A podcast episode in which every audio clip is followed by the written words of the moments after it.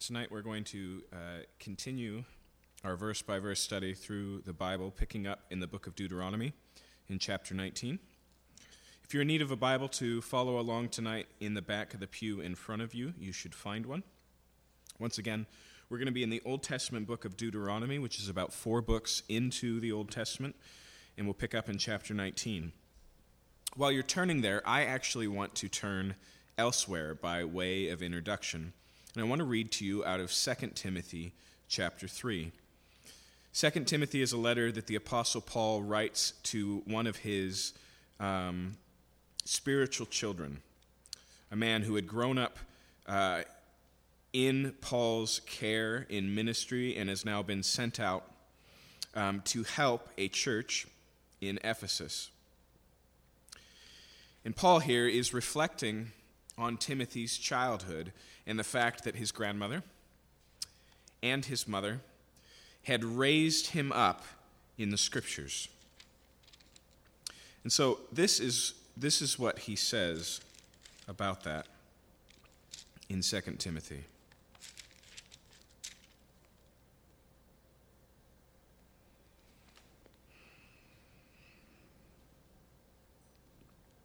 He says, But as for you, continue in what you have learned and have firmly believed, knowing from whom you learned it, and how from childhood you have been acquainted with the sacred writings which are able to make you wise for salvation through faith in Jesus Christ. Now, what scriptures is Paul referring to there? If he's referring to Timothy's childhood, and the scriptures that he was trained up in by his Jewish grandmother and his Jewish mother, it's what we would call the Old Testament right? Although we see 2 Timothy as scripture, when Timothy sits down to read it, he didn't have it as a child. He didn't have the book of Acts or the Gospels. Here, Paul is referring to the Old Testament, and it's in that context that he makes this statement in verse 16 of chapter 3 All scripture is breathed out by God and is profitable for teaching, for reproof, for correction, for training in righteousness, that the man of God may be competent, equipped for every good work.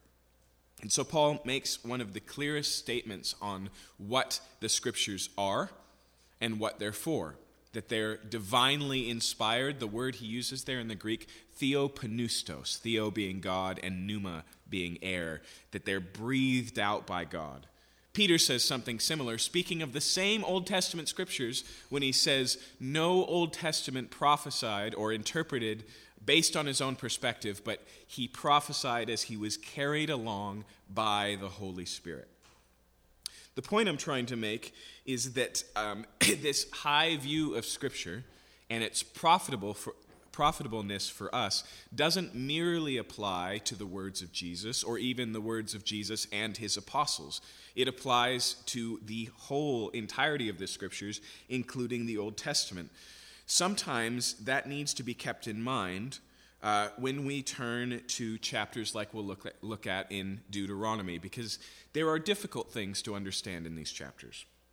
There are things in these chapters that are easily misunderstood and often misconstrued. And so, one of the ways some Christians have tried to deal with that is distancing themselves from this book and going, well, at, at worst, that's the God of the Old Testament.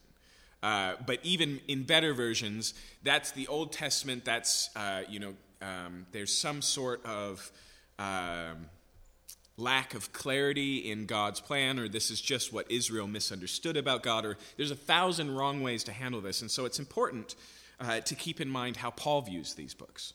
In fact, he quotes from not only the Old Testament, but the book of Deuteronomy extensively. And so did Jesus. And so, with that in mind, we have our work cut out for us tonight as we deal with some, um, like I said, difficult to understand passages and ones that are often cited as evidence um, of the horrors um, of the Old Testament. Um, but I think if we give them the space in their original context, if we take the time to really think at what they're saying, and not the implications that we're bringing into the text, I actually think we find in this um, an incredibly profound valuing of life that outstrips anything of its time and honestly sometimes puts our own nation's thinking to shame. So let's pick up in chapter 19, verse 1. When the Lord your God cuts off the nations whose lands the Lord your God is giving you, and you dispossess them, and dwell in their cities and in their houses, you shall set apart three cities for yourself in the land that the Lord your God is giving you to possess. Now, we're going to talk about the cities of refuge again. They've come up multiple occasions. In fact, we saw in the book of Numbers, three of them have already been named. Three on the other side of the Jordan River for the two and a half tribes who didn't enter into the traditional promised land.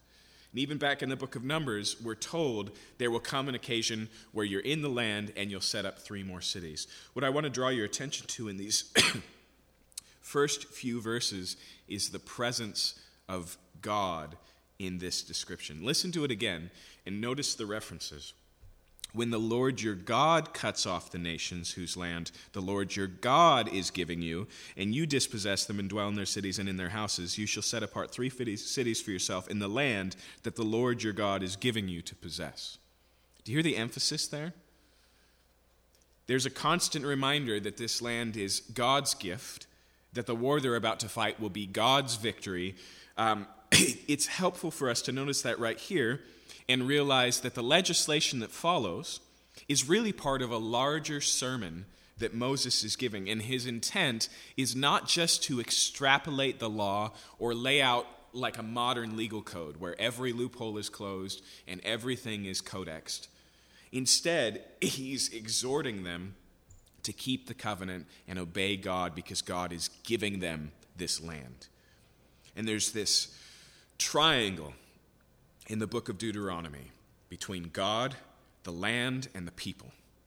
And the book emphasizes keeping those things in balance. And if you read it that way, you'll see it over and over again. And so, even here, before we talk about cities of refuge, we have to, uh, we have to recognize why they're needed. They're needed because Israel has a covenant with the living God who's given them this land to occupy if they keep the covenant. And so the cities of refuge are built into that idea. Look at verse 3. You shall measure the distances and divide into three parts the area of the land that the Lord God gives you as a possession, so that any manslayer can f- flee to them. Now, that word there, manslayer, is important because it's distinguishing there the difference between murder and manslaughter, a, a difference that we still hold in our own legal uh, legal capacity. The idea here is not that if somebody uh, commits a murder, they can literally get away with it if they can just escape to a sanctuary city. But for those where there's an accidental death, an unintended death, and that includes even when uh, there's a fight and the fight escalates and somebody gets killed. What, what they mean here um, by not manslaughter, what they would mean by murder, uh, is anything that was plotted, anything that was in cold blood, anything um, that was intentional. Somebody woke up in the morning and said, Today I'm going to kill so and so. Okay? Now, here, this provision is made for the manslayer, and one of the things we need to recognize here, once again, is, is the motivation here. Look at what it says in verse 4.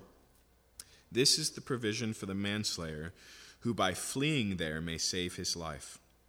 If anyone kills his neighbor unintentionally, without having hated him in the past, and then it gives us an example for us, as when someone goes into the forest with his neighbor to cut wood, and his hand swings the axe to cut down a tree, and the head slips from the handle and strikes his neighbor so that he dies.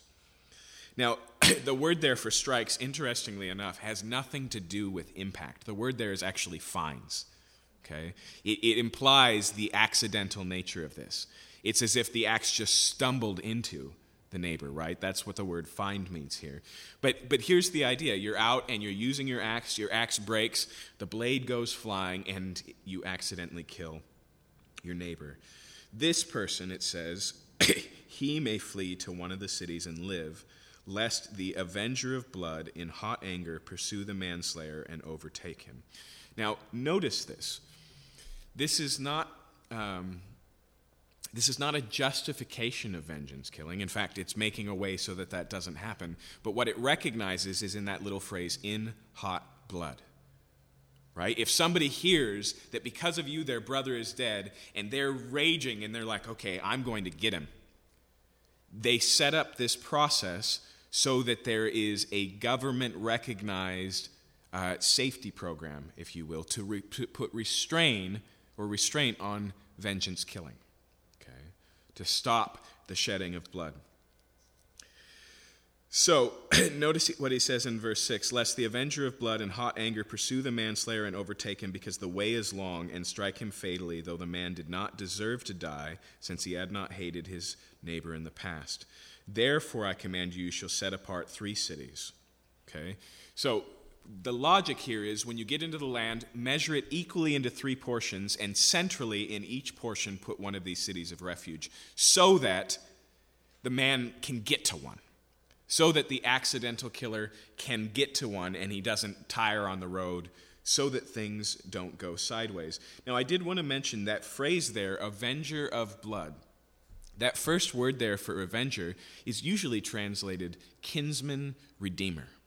Okay? If you're familiar with the book of Ruth, one of the plot points that turns the whole story is that Boaz is in a place to redeem the land that belonged to Ruth's husband and take Ruth as a wife, because he is, as the law requires, a kinsman redeemer, a close, uh, a close brother in the family. This is the same word, but this is a goel, a kinsman redeemer of blood. Okay? Now, the, the other idea that's kind of not stated here, but is clearly implied by the text, is that this is an appointed member of the family who is seeking justice. Okay? So, not every circumstance are they going to know it was an accident. Take it back to the story in the woods, right? It's a good story, but the only witness is the one who killed him. And so, the kinsman uh, of blood, or the, uh, re- the kinsman redeemer of blood, or the avenger of blood, he is the one who's appointed by the family, a close member of the deceased, to pursue justice. Okay? That's, that's what this is talking about here. Um, but he says these cities are to be close um, so that they can be of use. Verse 7 Therefore I command you, you shall set apart three cities. And if the Lord your God enlarges your territory as he swore to your fathers and gives you all the land that he promised to give your fathers, provided you're careful to keep all his commandments, which I command you today by loving the Lord your God and by walking ever in his ways, then you shall add three other cities to these. Okay? So, the initial conquest of the land, they were to set up three, and if they expanded all the way into the borders promised to Abraham, then they needed another three. Okay? In fact, that's one of the things we see in the book of Deuteronomy. We see both an adaptation to what was given in Exodus, because in Exodus they're in the wilderness, they're living in one giant mass around the tabernacle. Everybody can reach the tabernacle. Here they're moving into an entire national territory, and so we see the law expanded to meet their new circumstances. And here we see that it's even implied that it should expand beyond that as circumstances continue to change. But why does Moses tell them? Not merely because he foresees that or thinks that they won't figure that out, but because he wants to emphasize again the relationship between their success in the land and the keeping of the covenant. And so he just drops that in there. If you expand to the territory that God promised Abraham because you've been keeping the covenant, right? It's just another preaching point for him. And so he says another three um, verse 10 Lest innocent blood be shed in your land that the Lord your God is giving you for an inheritance, and so the guilt of bloodshed be upon you. Now, here's what it doesn't say he- about the city of refuge in this passage, and it does in other places. The one who flees stays in the city of refuge until the death of the current high priest. And it explains in the book of Exodus that the reason is that the death of the high priest atones for this accidental death. And that's something significant to see in the scripture. Um, just because the death is unintended doesn't mean that it's not serious, right? Even accidental death comes at great cost to the family great cost to the victim, and God sees those deaths as being something that need to be atoned for. We'll see this come up later in our passage tonight. here's the point this way involving cities of refuge is both a way to um, stay vengeance killing and protect the innocent, and a way to recognize the sanctity of that original life that was taken. Deuteronomy and the Old Testament as a whole has a very high view of life, and it begins in Genesis chapter 9, where it says, If anyone takes a man's life, his, man sh- or his life shall be taken because man was made in the image of God. Okay? All human life is innately valuable because we are made to reflect God's image. And so, any death, be it an accidental manslaughter or a murder, has a problem. And the way that it's put throughout Deuteronomy, remember the triangle? So we have God, we have Israel, and we have the land. It pollutes the land. Okay? And so the cities of refuge is a way to deal with that. Now, there's an important contrast made here, verse 11. But if anyone hates his neighbor and lies in wait for him and attacks him and strikes him fatally so that he dies, and he flees into the one of these cities, the elders of the city shall send him uh, send and take him from there and hand him over to the avenger of blood so that he may die. Your eyes shall not pity him, but you shall purge the guilt of innocent blood from Israel so that they may be well with you. Do you see how both of them emphasize taking care of the innocent? One, the innocent party that accidentally killed somebody, and the second, the innocent party that was killed intentionally. But the emphasis here is um, that uh, probably contrasted with our semi modern view of sanctuary, right? Every once in a while, you'll see in films where somebody, no matter what their past, no matter what's going on, enters into a church and cries for sanctuary. And it's this like entire, complete protection from the law. That's laid out clearly not to be the case for Israel. Okay? They are to take the dignity of life so seriously that the value of a life taken intentionally has to be maintained. Justice must be done. And that the value of a life that accidentally killed someone must be protected. Okay? There's a very high view of human dignity here and life as well. Now, starting with the cities of refuge and continuing on, it seems, if you've been following along with the outline that I suggested that some commentators believe in, that you take the Ten Commandments or the ten words from earlier in Deuteronomy and then, and then basically see Moses as preaching through these. Um, we have moved on to the next one here, which is you shall not kill, right? The um, fifth commandment. But we'll notice as we move through here, not everything fits. I will suggest some ways to make it fit, but I'm really reluctant to cram anything into some man made system. But it does seem like that's setting the agenda, even if he deals with some other things along the way. But notice the next one, verse 14. You shall not move your neighbor's landmark, which the men of old have set in, uh, in the inheritance that you will hold in the land that the Lord your God is giving you to possess. Now, at first glance, that has nothing to do with the dignity of life. But one of the things you need to keep in mind is from the Jewish perspective, there's a continuity between ancestors and descendants. In fact, this idea is still maintained. And so, uh, one of the organizations that formed in memory of the Holocaust was a tree planting organization. Uh, and their their planting of trees isn't just to equal those who died in the Holocaust, but all of the descendants that were cut off and will never be because of that death in the Holocaust. Okay? We don't tend to think in that way in modern terms. We're very individualistic. Um, but when it mentions the inheritance here, it's recognizing this continuity. And remember how it plays out in Israel.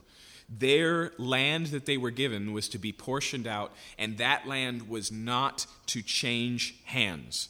Even if a person um, got into such deep debt he had to sell his land to get his way out of debt, that was only temporary. And every 50 years, the land was to be readjusted and restored. Okay? No, no rich person was going to be buying up all the land in Israel and making everybody renters. That wasn't going to happen. And so here there is a sense that ties to the dignity of life because it's recognizing here that in moving the landmark, you're taking not just their inheritance, but their destiny, their, their life as it flows through kids, uh, through their kids. And the idea here is, if it's, if it's not clear, that somebody sneaks out in the middle of the night and just moves the property line just a little bit, and maybe a little bit more into the next year, and so on and so forth. Um, but here, that's to be um, that's to be maintained. In fact, the Proverbs uh, make many mentions of the horror of moving the landmarks. Okay, so that one's a little bit harder to fit in this thou shalt not murder, but the next one is not. Notice verse 15. A single witness shall not suffice against a person for any crime or for any wrong in connection with any offense that he has committed. Okay? So here we have a look at the justice system, and the recognition is that there needs to be at least two witnesses to validate testimony before it leads to consequence and punishment. It continues Only on the evidence of two witnesses or of three witnesses shall a charge be established. If a malicious witness arises to accuse a person of wrongdoing, then both parties to the dispute shall appear before the Lord, before the priests and the judges who are in the office um, those days. The judges shall inquire diligently, and if the witness is a false witness and has accused his brother falsely, then you shall do to him as he had meant to do to his brother, so you shall purge the evil from your midst. Okay, and so the recognition here is somebody who intentionally gives false testimony to bring about evil on their neighbor. Okay? If we put it in terms of, um, of capital punishment, we understand how serious this can be. Imagine there's a man who says, Hey, I know you say that was an accident in the woods, but I was watching and I saw you take that man's life. What if there's only one witness, is the question that's being asked here. And it says it's to be brought, uh, and notice here, to the highest authorities. It goes straight to the high court of Israel at the center in Jerusalem, not just the elders of a local town. This is escalated, and they're to discern what's really happened. And if they discover, um, if they discover that this man has perjured himself, that he is a false witness, then he bears the full weight of the consequences he was trying to bring about on his neighbor. And so it says in verse, uh, verse 20, and the rest shall hear and fear and shall never again commit any such evil among you. And so they're to do this so that it doesn't become popular to use the court system falsely, right? And so there's a balance and consequences. Now, notice what it says in verse 21 Your eye shall not pity, it shall be life for life, eye for eye, tooth for tooth, hand for hand, foot for foot. Now, this is usually referred to as the lex talionis, or short, shorthand, an eye for an eye, right? It's referred to three times across the law Exodus, Leviticus, and here. And oftentimes it's misunderstood as being um, a provision that encourages vengeance. Okay, so for example, I believe it's Gandhi who famously said, An eye for an eye leaves the whole world blind. Here's where we need to keep in mind the context, okay? What are we talking about here? Are we talking about personal, you know, I killed your dog, so you're going to kill my cat? No, we're talking about court sentencing. And the rule is that the court sentencing is to be consistent and fair. Okay? It's to be consistent with what is deserved. And so uh, it's worth noting that most of the time the, the um, Jewish rabbis interpreted this an eye, a tooth, a hand, all of that st- stuff except for human life was given a monetary value. Okay. In fact, we see that uh, we see that with a pregnant woman who uh, who is brought to miscarriage because of a because of abuse. Um, there, there are places in the law where we actually see this played out, but the one that is maintained is a life for a life. Like I said, that goes back to Genesis chapter 9. But it is a limitation just as much as it's a call for justice. It's not, you took my eye, I'm going to take two of yours. It's a limitation on this. And it's also placing it firmly in the hands of the community and what we would call government and not in personal hands. Remember how I told you earlier, sometimes we try and deal with the things that we find hard in Deuteronomy or the Old Testament um, by, by explaining them away? A popular way involves this verse right here because, let's be honest, in the Sermon on the Mount, Jesus addresses this. This is what he says You have heard it said, an eye for an eye, but I tell you, if your enemy, or uh, to love your enemies and to pray for those who persecute you. And so the, logic goes see, here Jesus overturns the law as being uh, not good enough, sets it aside, and says, no, how it should really be. What Jesus is actually doing there is recognizing the fact that some people have taken the lex talionis and made it personal. Right? And so now they're using it as a justification for vigilantism, for personal vengeance. Every time Jesus says in the Sermon on the Mount, you have heard it said, he's not talking about you have heard it read.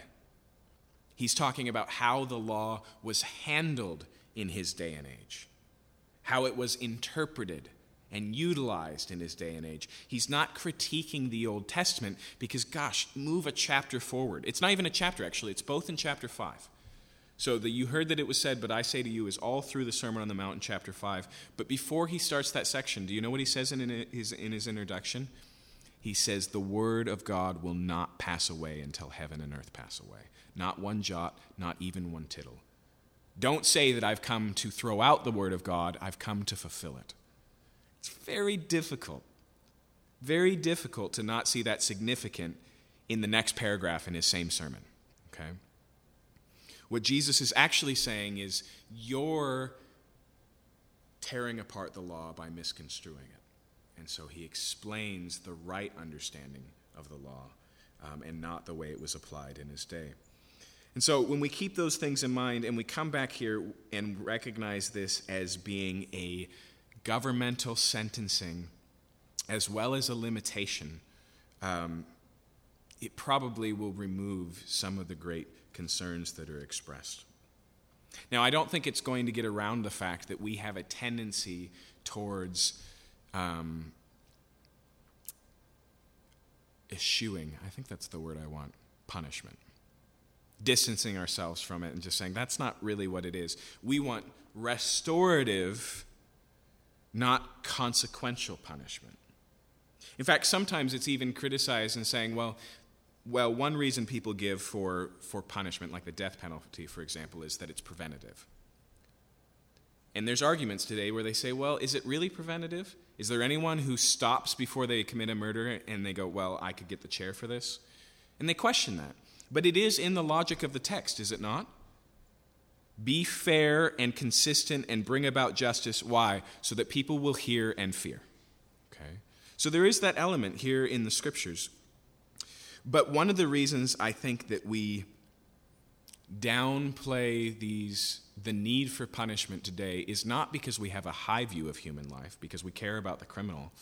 Sometimes it's because we, we don't care enough about those who are harmed by criminals. It's really hard to maintain that balance. Let's continue on to chapter 20. What we have for most of 20 involves warfare. And this is another place that makes people uncomfortable it's another place where we point to Jesus and we go, look, Jesus was a, uh, a pacifist, some people say, or at least he was into non retaliation, which is true. And they go back to the Old Testament where there's things like war, and they say, all war is unjust for Christians. Uh, and, uh, and I actually think some of those arguments can be very convincing. Non retaliation as a personal practice is irremovable from the gospel of Christ right? Like a sheep before his shearers is silent, so he opened not his mouth. Okay?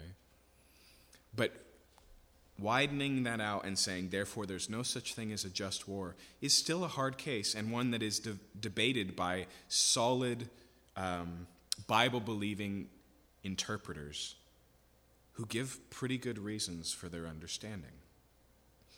But once again, I think as we read through this chapter, we're going to find significant details that get lost, uh, left off the table because our question is is Deuteronomy right or wrong for talking about war, for prescribing a way to wage war?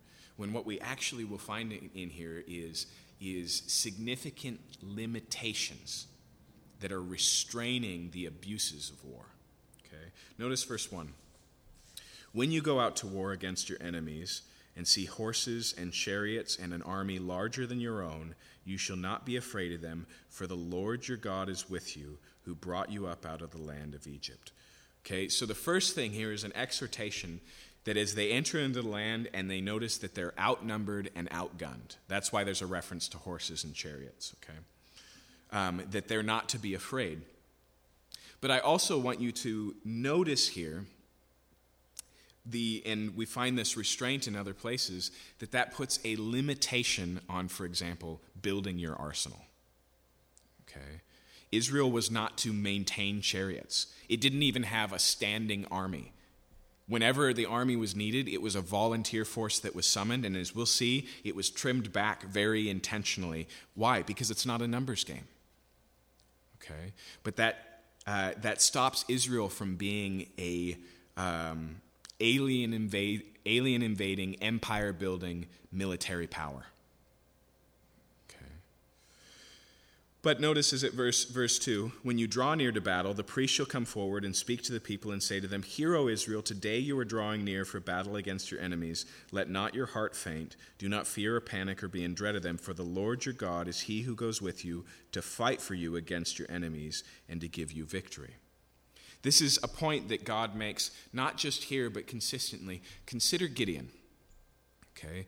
Here's Gideon. He's the least of his family and the least of his tribe, and he's what we would properly call a coward. Okay? Even when God gives him his, uh, his practice round, he says, Hey, before I can use you as a general to deal with the enemies of Israel, you got to deal with your dad and his idol worship right in his house, in Gideon's own house, under his father's rule, there's a big statue of Baal, and God says, You got to pull it down. What does Gideon do? He waits till nightfall, sneaks into his own living room, and knocks it over and runs away. Okay? He's not a courageous guy.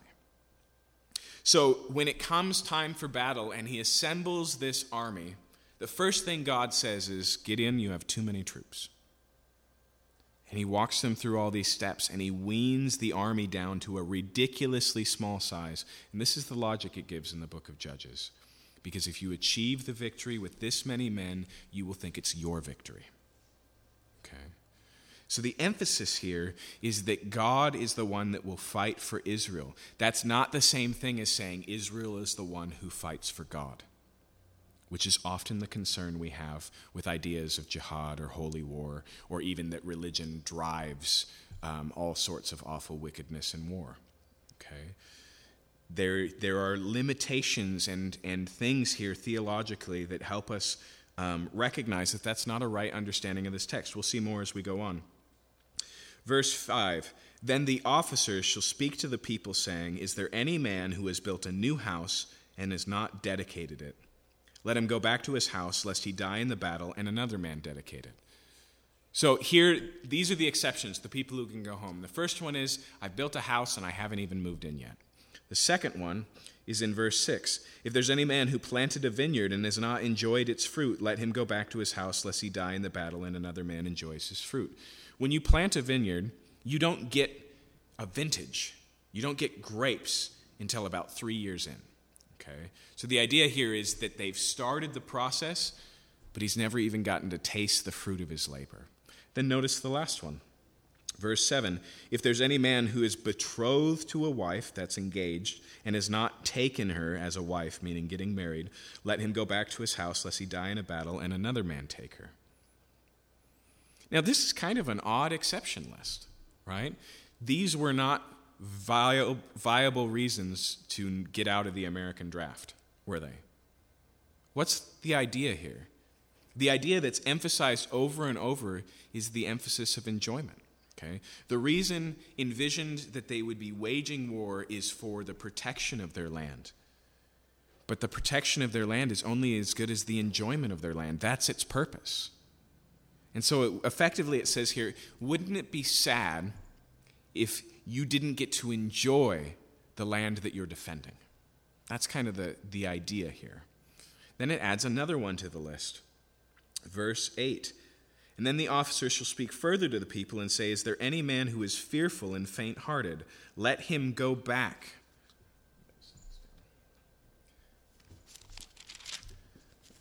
Let him go back to his house, lest he make the heart of his fellows melt like his own. So, anyone who's not courageous enough to fight, let him go. Now, think of what this means broadly it means the narrowing of the size of the army. What makes this possible, once again, is that it's God who fights for them. Now, there is a little piece of logical advice here for the fearful, which is just imagine what it's like to be on the front lines and see the people who are supposed to be there with you, protecting you, watching your back, run away. Okay? Even the courageous have a choice to make at that point. And there's a struggle there. The idea is if you melt on the front lines, what if it spreads to the others? There is a philosophy here but nonetheless, underlying it is this deeper root of the fact that God doesn't need to hit the threshold of enough soldiers. That, in some sense, this war that it's talking about is not a war of attrition. Okay? Verse 9 When the officers have finished speaking to the people, then the commander shall be appointed at the head of the people. Once again, Israel doesn't have a standing army. So anytime the volunteers are gathered, these ones are excused, and then the officers appoint generals. Okay. Verse 10 When you draw near to a city to fight against it, offer terms of peace to it. Okay. Now, we read that at first and we go, oh, wait a minute. It's only a few chapters ago that we read that they were to be on no positive terms with the Canaanites. We'll get there. At the end of this paragraph, it's going to say, This is the uh, legislation for those who are far from you. Okay? And so it separates here the Canaanites in the promised land and the possibility of future war. Okay? Now, verse 11 so offer terms of peace to it, and if it responds to you peaceably and opens up to you, then all the people who are found in it shall do forced labor for you and shall serve you. But if it makes no peace with you, but makes war against you, then you shall besiege it, and when the Lord your God gives it into your hand, you shall put all its males to the sword. Uh, but the women and the little ones, the livestock, and everything else in the city, all its spoil, you shall take as plunder for yourselves. And you'll enjoy the splendor of your uh, the spoil of your enemies, which the Lord your God has given you. Now let's just deal with something really quickly. It doesn't explain the reason for this potential warfare. As I said, we're going to see that he's not talking about the Canaanites, he's not talking about the land, uh, but distant peoples, but the reason's not explained. I'm not going to go beyond that. It's just not stated here. But I do want you to notice that there is two restraints put on this war, and the first is it has to begin with an offer of peace. It has to begin there. The city is given the choice to accept or reject an offer of peace, and if they take it, no one is to be harmed, and they just become the servants of Israel. If you want to know what this looks like in practice, you can look at the Gibeonites in the book of Joshua, who get this exact deal, but they're not supposed to because they're residents of the land. So, what the Gibeonites do is they come and they're wearing super old clothes, and they bring already stale bread, and their shoes have holes in it, and they go, We've come from really far away. We've heard of your great power. We just want to have a peace treaty with you. We'll become your servants. And then they come over the next hill, and here's the city of Gibeah. And they're like, oh, we shouldn't have made that promise, which, by the way, God requires them to keep. In fact, the next thing that happens is the Gibeonites get attacked by their neighbors because they've, you know, broken this unified group of people, and Israel has to protect them. Okay? Um, so that's the first limitation. And the second one is the only ones who are to die are the men of war. They can't just slaughter the city. Okay? Now, obviously, that's different than the war we've been reading about with the Canaanites, where the exact opposite is said that they're not to leave anyone alive. And the reason is very simple. It's not easy to accept, but it's very simple. What God is doing in Canaan is a unique act of God's judgment, of which Israel is only the tool. Okay? In fact, all the way back in the book of Genesis, in Genesis 15, God says, 400 years from now, I'm going to bring, bring your people out of a foreign land where they're slaves and bring them into the land. And they will conquer the people that are here. And then it says this for their punishment is not yet full. God says, I'm not doing this for 400 years because there's still time for them to turn around. There's still time for repentance. Consider Nineveh right? Here's Jonah, the self righteous, angry prophet, and he doesn't even want to do his job. Why? Because he knows God's heart. Jo- Jonah chapter 4 says. I knew that you were compassionate, slow to anger, and that if somebody repented, you would turn around. That's why I didn't even want to warn Nineveh, because I wanted them to get what's coming. We have to watch out for thinking that we have more compassionate hearts than God does. We have to read this in the context. And so the second thing I want to point out is we find here that this, I don't love the word holy war, but that this particular war on the land of Canaanites is unique. Not every one of Israel's enemies falls subject to them. Once again, God says, when we come into the land, I will fight for you, not you will fight for me. I think that's tremendously important, okay, to notice that these distinctions are laid out right in the text. Okay. So, verse 15, thus you shall do with all the cities that are very far from you, which are not cities of the nations here, but in the cities of the people that the Lord your God is giving you for inheritance, you shall save alive nothing that breathes, but you shall devote to them complete, to complete destruction. That phrase there for complete destruction is a technical term. Okay? It's one that's used specifically of God's judgment. In fact, do you know the Greek word that the Greek translation of the Old Testament, uh, that we call the Septuagint, uses for this word? It's anathema. It's the one that we find in the New Testament. Let him be accursed, it says in the book of Galatians. Let him be anathema. Okay? It's specifically th- speaking here of devoted to God's judgment. Okay? And so they're to do this, and then it lays out the tribes that he's referring to the Hittites, the Amorites, the Canaanites, the Perizzites, the Hivites, the Jebusites, as the Lord your God has commanded, that they may not teach you to do according to all their abominable practices that they have done for their gods, and so you sin against the Lord your God.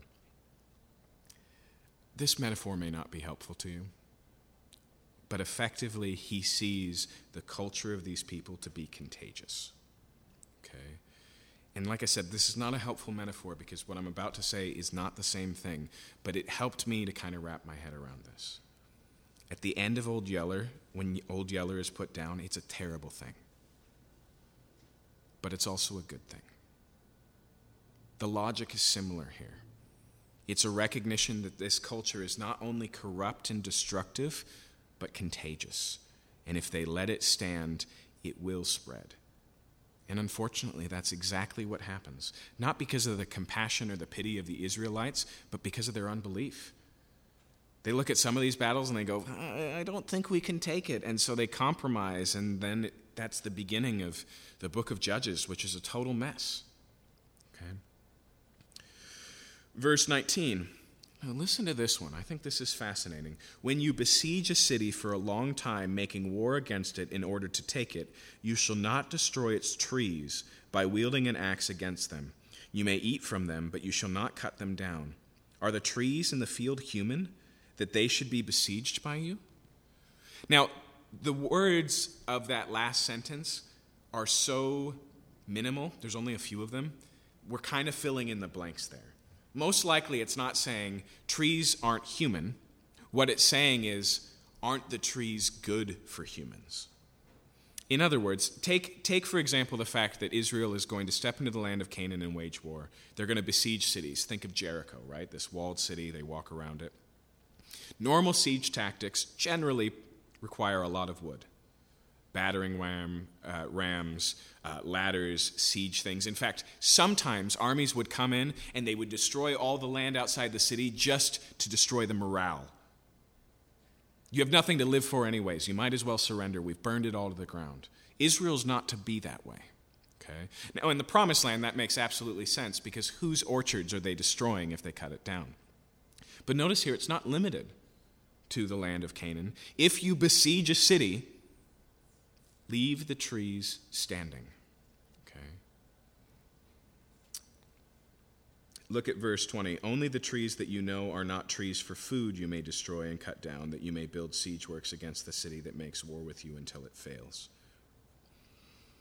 One of the things we see throughout our study tonight is that God wants Israel to think long term. And that seems to be part of the logic here. That's why this distinction is made between these trees and trees for food. Okay? In other words, Israel's approach to warfare is not to be a scorched earth approach. There is clearly an environmental conscientiousness here that definitely modern warfare often fails in. Okay? Think of the deforestation of Vietnam. That entire area was devastated for the sake of that war. Now, one of the most horrible things about that is not that that screwed up our occupancy of Vietnam, but the people we were supposedly defending. Right? Do you see the illogicalness of that? That's the significance of what's being said here. Uh, is is that this approach that we're going to, you know, um, bring about total annihilation, destruction, sow the land with salt, whatever it is, for Israel, that's not to be a part of the conversation. So we can see here that this legislation given on how they wage war once again fits under the sixth commandment. Has to do with killing. Okay. Chapter 21 also continues, and notice this in verse 1 If in the land that the Lord your God is giving you to possess, someone is found slain, lying in the open country, and it's not known who killed him. Okay? Now, we read that opening line, and it sounds like the first scene of CSI right? What we expect next is a case needs to be opened, a detective needs to be on the scene, bring in forensics, right? That's not actually where the concern is. The concern here is not with solving the crime, it's with the community's responsibility for this dead person. Notice verse 3 The elders of the city that is nearest to the slain man Okay, so the first thing they do is they measure, the distance from the body to the closest towns and cities. And the one that's closest, it's on their elders to do what's next. But effectively, what we're talking about is jurisdiction. I couldn't remember the name of it, but I remember a television show that came out a few years ago. And the premise was that a body was found on a bridge. It might even have been called the bridge between two communities. In fact, I think it was on the border of the US and Mexico, so between two foreign communities. The idea is the same here. Before anything else is done,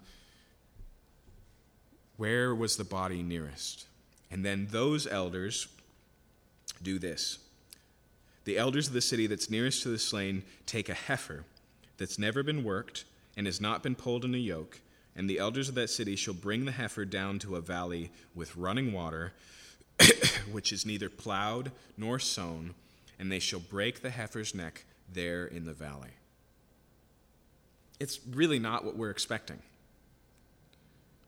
But keep reading verse 5. Then the priests, the sons of Levi, shall come forward, for the Lord your God has chosen them to minister to him, and bless him in the name of the Lord, and by their word every dispute and every assault shall be settled.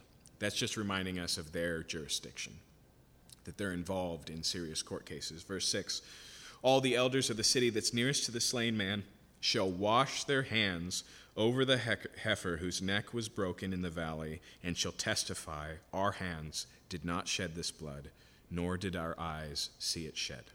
Okay? So, first, they kill this innocent animal. Notice that they don't do it by bleeding the animal out. This is not a sacrifice, it's different than when you take a heifer to the temple or the tabernacle to offer it. Okay, here they break its neck, so it's fully intact but dead. And then they take water from the stream that was required a few verses ago, and they wash their hands above the heifer, and then they speak and they say, We are innocent of this blood.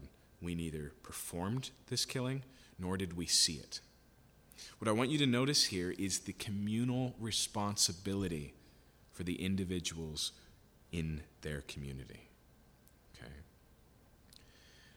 The recognition, once again, is that all killing pollutes the land. And so something needs to be done. Now, this is not a sacrifice. It's going to use the word atonement in a second. In fact, verse 8 accept atonement, O Lord, for your people Israel. But this is the only place in the entire Old Testament, as far as I know, where atonement is used with God as the subject and not us. Usually in Leviticus, and the priest shall make atonement for you. But the word here, the covering, is accept this covering, O Lord. What you should be thinking of is Cain and Abel right? Cain lures his younger brother Abel out into the fields and he kills him there and he buries it and he hides it. And God comes and he says, Why is it that I hear your brother's blood, what? Crying out to me from the ground. Okay. The recognition here is one of responsibility, and this is a symbolic act so that all involved understand the seriousness of what's gone down. A life for a life, right? We've been talking about that. Um, but it's symbolic. It's not magical. It's not sympathetic. It's not accomplishing anything. What it's doing is giving them an opportunity uh, to carry the weight of this responsibility and uh, express their innocence. But once again, notice the underlying moral logic. The deaths that happen in our community, we have responsibility there. Whether this man was murdered or accidentally killed, it's not stated. It doesn't matter. There's a communal responsibility. Now, consider consider the level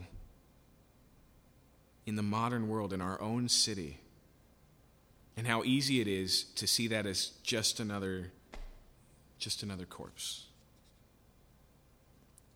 The dignity of life demands community responsibility.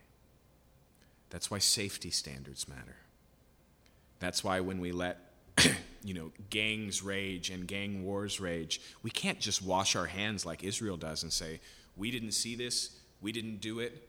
No, we have we have a responsibility in these things.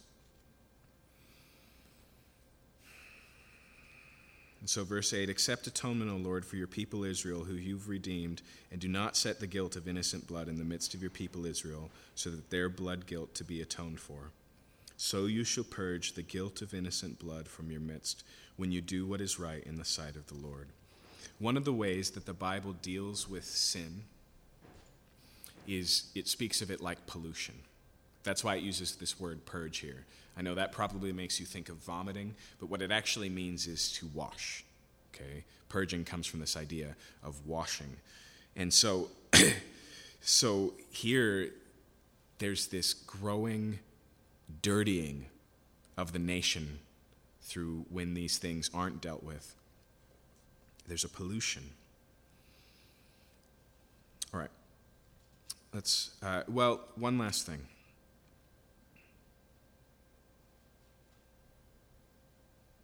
I'm just trying to remember what it is. Oh, right. We cannot read about this community washing their hands over the heifer and not think of Pilate. How different those circumstances, where here Pilate finds no, nothing deserving of death, and then tries to excuse himself from the sentence he's about to hand down by washing his hands of it. All I want to say is that we are so capable of trying to walk in the significant realities and be completely dishonest. We're so capable of saying, This is not my fault, when it clearly is. And one of the things that I love about this practice, even though it's symbolic, even though I can't explain every aspect of it, is it's a constant requirement to consider the responsibility we have for those around us. We'll see more on that in just a second. But verse 10 When you go out to war against your enemies, and the Lord your God gives them into your hand, and you take them captive, and you see among the captives a beautiful woman, and you desire to take her to be your wife, and you bring her to your home, to your house. Okay, now what I want you to notice once again, that makes us uncomfortable. We're talking about women who are prisoners of war being taken as wives. But I want you to notice where the emphasis is put it's on protecting the rights and the dignity of this woman. Okay? And so notice what it says in verse 12 When you bring her home to your house, she'll shave her head and pare her nails. She'll take off the clothes in which she was captured, and she'll remain in your house and lament her father and her mother for a full month. She's given the room to lament, to mourn. Now, that doesn't necessarily mean that her mother and father are dead, but if she's been brought into Israel, her relationship with them is broken. And so she's given room to that. Now, the first thing I want you to notice here is that there is no room in Israel's law code for rape in the context of war. Okay? Rape, pillage, and plunder is not on the table. And so, even here, if she's brought into the house, it's not tomorrow, the wedding. It's 30 days from now, so she's given room to mourn her family. And then notice how it continues here. After that, you may go into her and be her husband, and she shall be your wife. But if you no longer delight in her, you shall let her go where she wants. But you shall not sell her for money, nor shall you treat her as a slave, since you have humiliated her. Now, it may be here that when it says, um, if you have no delight in her, it's actually talking about during this 30 day period. If you take this woman to be your wife and then you decide against it, you can't go, well, now you're just going to be my slave. And you can't go, well, you still have to be my captive. She can go wherever she wants. She wants to go back to her nation, she's allowed to go. More likely, though, as much as I wish that were the case, it's probably talking about divorce in general. If it comes to the point where you divorce this woman, but once again, notice that it's her rights that are protected. Here's one of the things that's really interesting about the Old Testament and you're just going to have to study for yourself to see that this is the case, but I can say it with full confidence. The Old Testament doesn't see divorce as being the privilege of men, but something that men do to women. It's something that God's constantly restraining, legislating, criticizing, not something that he goes, well, since you're a man, you can divorce your wife. That's not ever there. Even when divorce is dealt with in Deuteronomy 24, this is how it's phrased if a man takes his wife, and if he hates her, and if he gives her a certificate of divorce, and then if he takes another woman as a wife and then divorces her, it is an abomination to take back his first wife. Does that sound like some sort of legislation to make divorce possible? No, the concern there is that for a man to throw away a woman and then after a while take her back again when he's had another wife is not okay. It's an abomination, it's a restraint. We don't have time, but if you turn to Malachi and look at what he says when he says God hates divorce, that's not that's not an unengendered statement. He's criticizing the men. He says, I hear your ex wives weeping in their prayers, and I will hold you accountable. But nonetheless, the emphasis here is not if you take a foreign wife as a prisoner of war, you can divorce her whenever you want. It's if you're going to divorce her, she's not a slave, she's not your property, she's free to go where she, where she wills. Verse 15 If a man has two wives, now, I would love to just go the easy way and point out here that it doesn't say if a man takes a second wife and just go, the idea here is that some men in Israel proper, or maybe even some converts, are already polygamous. And say the, that the Old Testament doesn't allow for polygamy. I'll tell you what just, just removes that possibility for me. It's this woman, Hannah, in the book of Samuel. This woman whose husband uh, has taken two wives, and she can't get pregnant. And so this other wife is constantly criticizing her and holding that over her head, and she's praying that God would give her a child, right? And that becomes Samuel. It's just there. You know, that's not the time of the patriarchs before the law, it's Israel. You know, um, but. But here's what I would say, and I think I'm accurate to say it. There's an occasion where Jesus is talking with the Pharisees about marriage and divorce. And so the question that they've asked is Is it lawful to divorce a woman for any reason? And they're dealing with, a, uh, in their day, a contemporary debate between two major rabbis. Okay? One who said the only reason when it says he finds displeasure in her in Deuteronomy 24, the only reason is some sort of sexual sin. The other camp said, if she burns your toast, kick her out. That's how broad the gap was. So, most likely, they're coming to Jesus and saying, choose a side. Which one's right? And Jesus goes more rigid than both of them. And he says, divorce for any reason except adultery just leads to adultery. He says, there's a permanence to marriage. And they go, wait a minute. Why did Moses permit us to divorce our wives? And he says, He did that because of your hardness of hearts, but in the beginning it was not so. With full confidence, I can tell you tonight about this polygamy. It's legislated because it's there, it's happening, but in the beginning it was not so. That's how Jesus would respond to this. That's what he would point to. He'd say, if you want to understand what marriage is to be, you have to go back to the book of Genesis. But once again, here, I want you to recognize that this passage doesn't say, go ahead and take two wives. That's just the circumstance. If a man has two wives, and then the focus here is on protecting the rights of the wife and her children. Verse 15 If a man has two wives, the one loved and the other unloved, and both the loved and the unloved have borne him children. And if the firstborn son belongs to the unloved, then on the day when he assigns his possessions as an inheritance to his sons, he may not treat the son of the loved as the firstborn in preference of the son of the unloved, who is firstborn. So this isn't just true of Israel, but Israel's inheritance practices.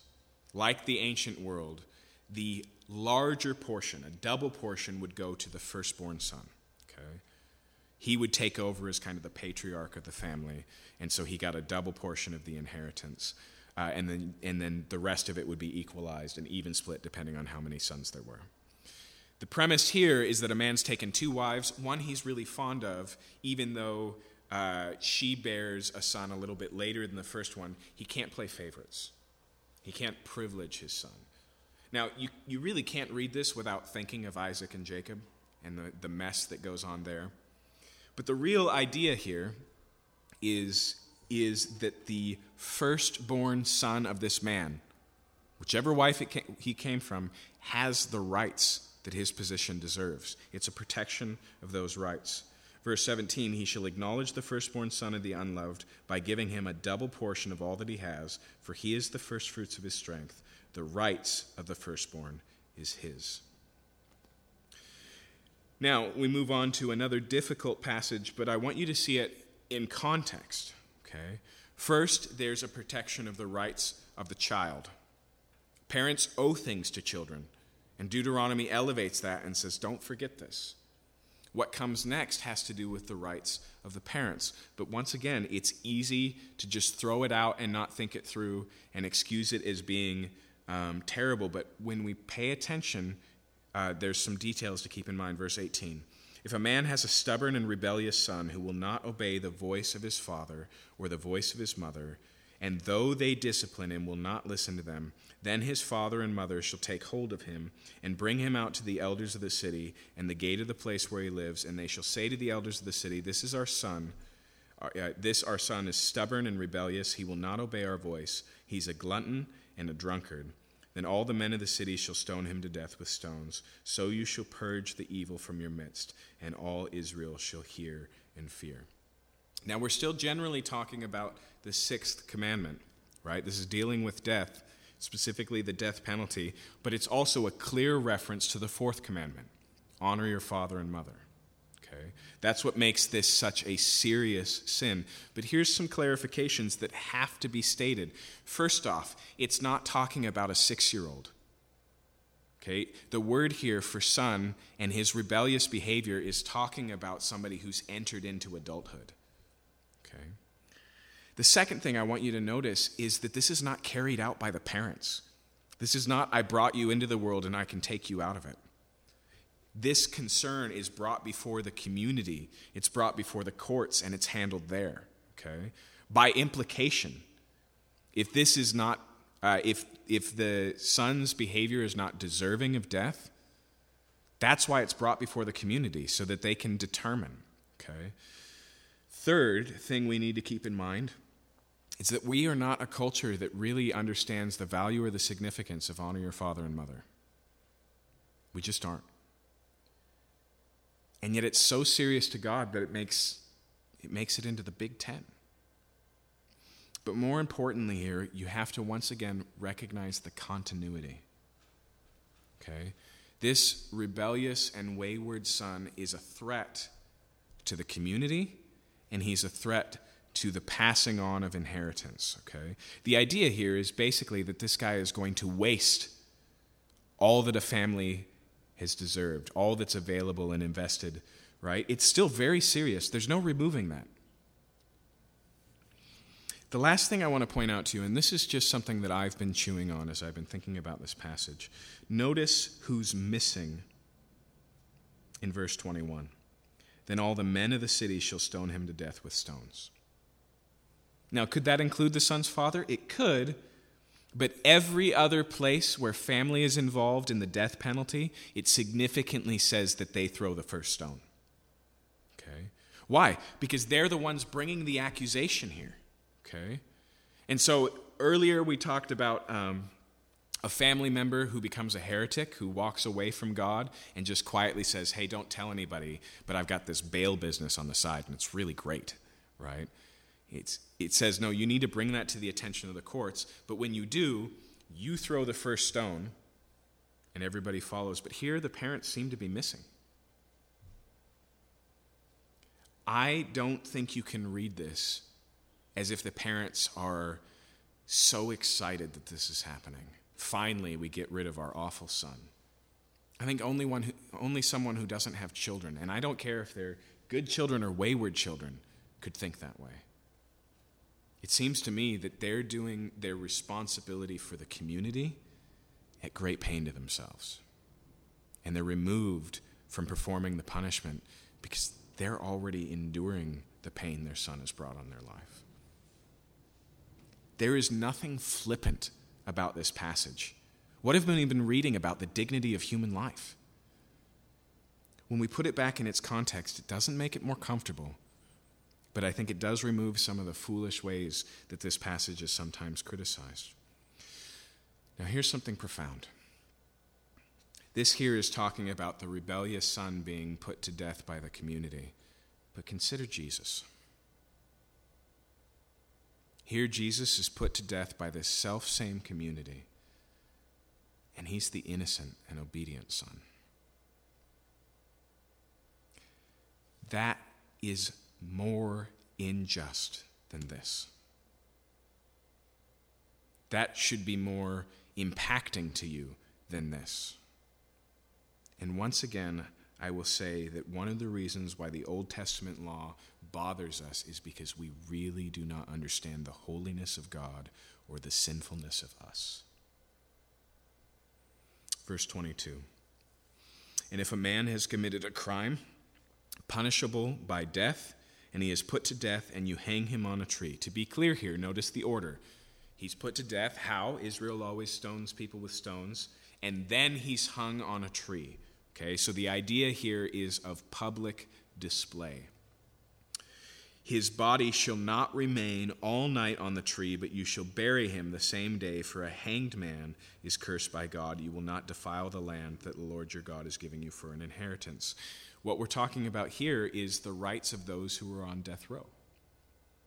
Even though they're deserving of capital punishment, a common practice in that day was to leave the corpses of the worst criminals out to be eaten by the birds, but not in Israel. Okay? That wasn't to be allowed. His body shall not remain all night on the tree, so by the end of the day, he's got to be buried. And then it says, You shall bury him the same day, for a hanged man is cursed by God. Now, the question here becomes is he cursed because he was hung, or was he hung up because he was cursed? Okay. the way that the New Testament seems to deal with this verse, it's the second one. Okay, the hanging of this man is a recognition of the fact that he was anathema, that God has brought about his judgment on this person. Now, here's what's striking about this verse. When we get to the New Testament, twice in the book of Acts, once in the letter of Peter, it talks about the death of Jesus and it uses this phrase, hung on a tree. Now, I think all of us know that a cross and a tree are two different things. Why does Peter choose that language? Why does Luke use that phrase? Because this is what they're thinking of. And it's Paul who makes it explicit for us in the book of Galatians. Galatians chapter 3, this is what he says.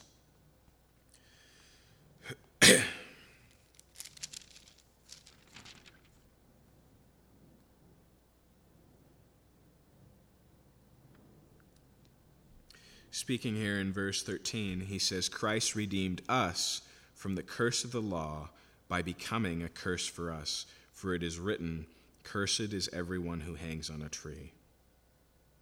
Here's what it says it recognizes that this public display in the Old Testament significantly proclaimed to anyone who saw it the judgment of God. And then Paul says, we're all deserving of that judgment. We may not be hanging on the tree yet, but that's that reality of not keeping God's law, of being a lawbreaker, is present in all of our lives. And so he looks at the cross of Christ, he looks at the preaching of Peter and others, and he goes, It makes sense that he bore our curse. He took the full consequence of our lawbreaking. And even that was personified by the fact that he hung publicly as crucified. Let's do one more chapter. chapter 22.